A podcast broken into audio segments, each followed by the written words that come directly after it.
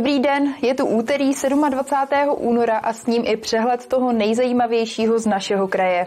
Zajímat se budeme o dopravní situaci v Turnově, jablonecký participativní rozpočet a závěrem se podíváme i na sjezdovky.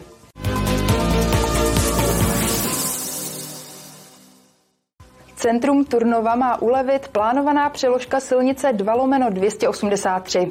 Kromě snížení dopravní zátěže ve městě by také měla zlepšit dostupnost Semil, Lomnice nad Popelkou a Jilemnice. V Žernově naváže na novou trasu silnice 1 lomeno 35 z Turnova na Jičín a končit bude křižovatkou Zelený haj ve Stružnici. Výstavba přeložky silnice 2 lomeno 283 je pro Turnov důležitým krokem. Díky ní by se totiž centrum města mělo stát daleko klidnějším místem. Ten důvod, proč o to tak usilujeme, je to, že se snažíme zbavit části transitní dopravy, která vede přes Turnov, přes Turnovské náměstí, úplně samým centrem města Turnova, kde chodí tisíce dětí, eh, lidí, prostě je to naše centrum města a my se snažíme zbavit té transitní dopravy.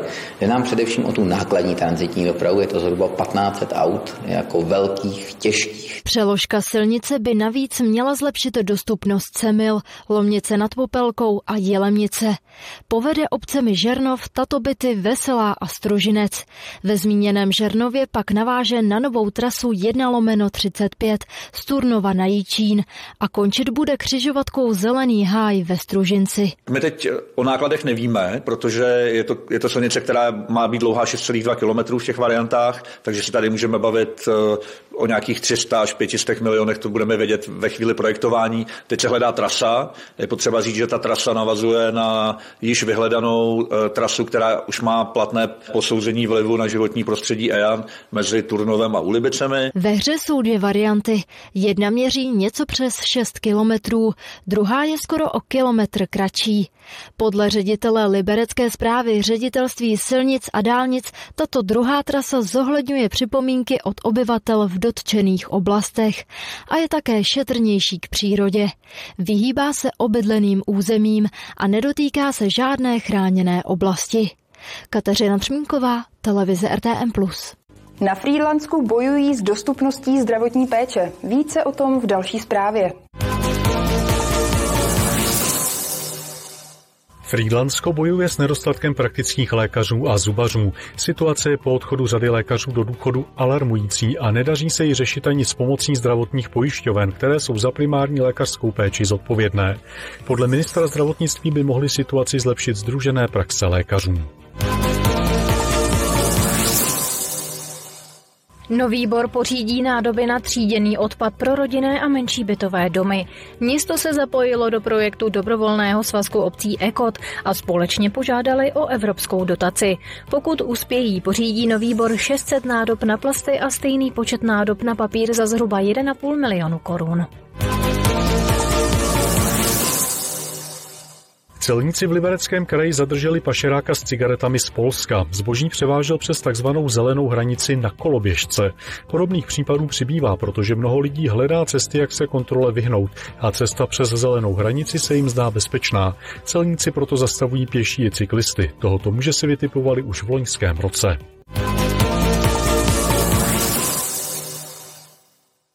1. března spustí Jablonec na dní souhlasování v rámci projektu Vyšperkují Jablonec. Občané města v něm rozhodnou o investicích do míst, kde bydlí.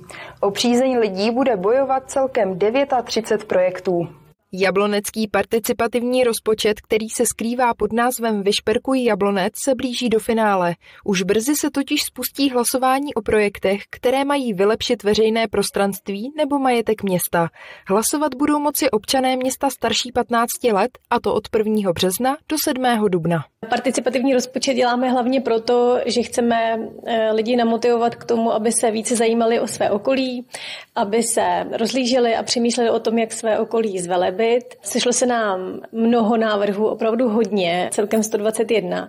Nakonec jsme museli ten počet snížit, ale to ne proto, že bychom záměrně chtěli, ale spousta projektů nevyhovovala vlastně tím kritériím pro to hlasování. Celkem budou hlasovat o 39 návrhů, které se dostali po zevrubné kontrole do veřejného hlasování. Budou moci hlasovat přes webové stránky www.vysperkuj.jablonec.cz a nebo přes aplikaci Munipolis. Každý bude mít k dispozici čtyři kladné a jeden negativní hlas. Ke každému projektu ale půjde hlasovat pouze jednou. A jaké projekty se probojovaly do užšího výběru? Mezi nejčastěji eh, podávané projekty se dostaly například workoutové hřiště, dětská hřiště. Jako novinku se vlastně o přízeň a o podporu vaši uchází bosonohý chodník nebo kuličko dráha. Jedná se hodně o kultivaci zeleně a veřejného prostranství. K hlasování lze využít webové stránky projektu, ale město nabádá spíše ke stažení aplikace Munipolis. Do budoucna se totiž lidem bude hodit i mimo tuto konkrétní akci. Aplikace Munipolis primárně slouží jako místo, kam můžou občané hlásit své podněty. V aplikaci Munipolis také najdou náš měsíčník v krásné digitální podobě. Je tam odkaz třeba na technické služby, na naše sociální sítě. Občané přes aplikaci Munipolis můžou dostat informace, které se týkají přímo jejich lokality. Celkově byly na akci Vyšperkují Jablonec 2023-2024 vyčleněny 4 miliony korun. Finanční stropy jednotlivých návrhů pak město stanovilo podle toho, v jaké lokalitě se mají nacházet. Aneta Punčochářová, televize RTM+.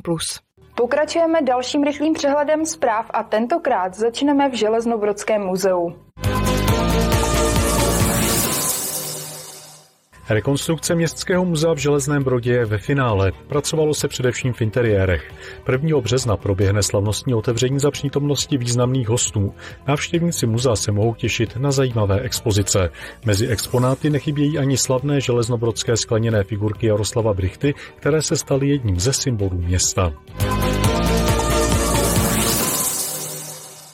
Občanské združení DRAK zve na jedinečnou výstavu kompenzačních pomůcek do Krajské vědecké knihovny v Liberci. Dozvíte se spoustu zajímavých a užitečných informací, jak pomůcky používat tak, aby vám zpříjemnili a zkvalitnili život. Výstava, která se uskuteční 29. února, je určená pro všechny, kteří kompenzační pomůcky v životě potřebují nebo se o ně zajímají. Strážníkům v Liberci se povedl nebývalý kousek. Při běžné pochůzce na terminálu Fígnerova v centru narazili na muže, který byl v pátrání. Strážníci ho zadrželi a putoval do rukou státní policie.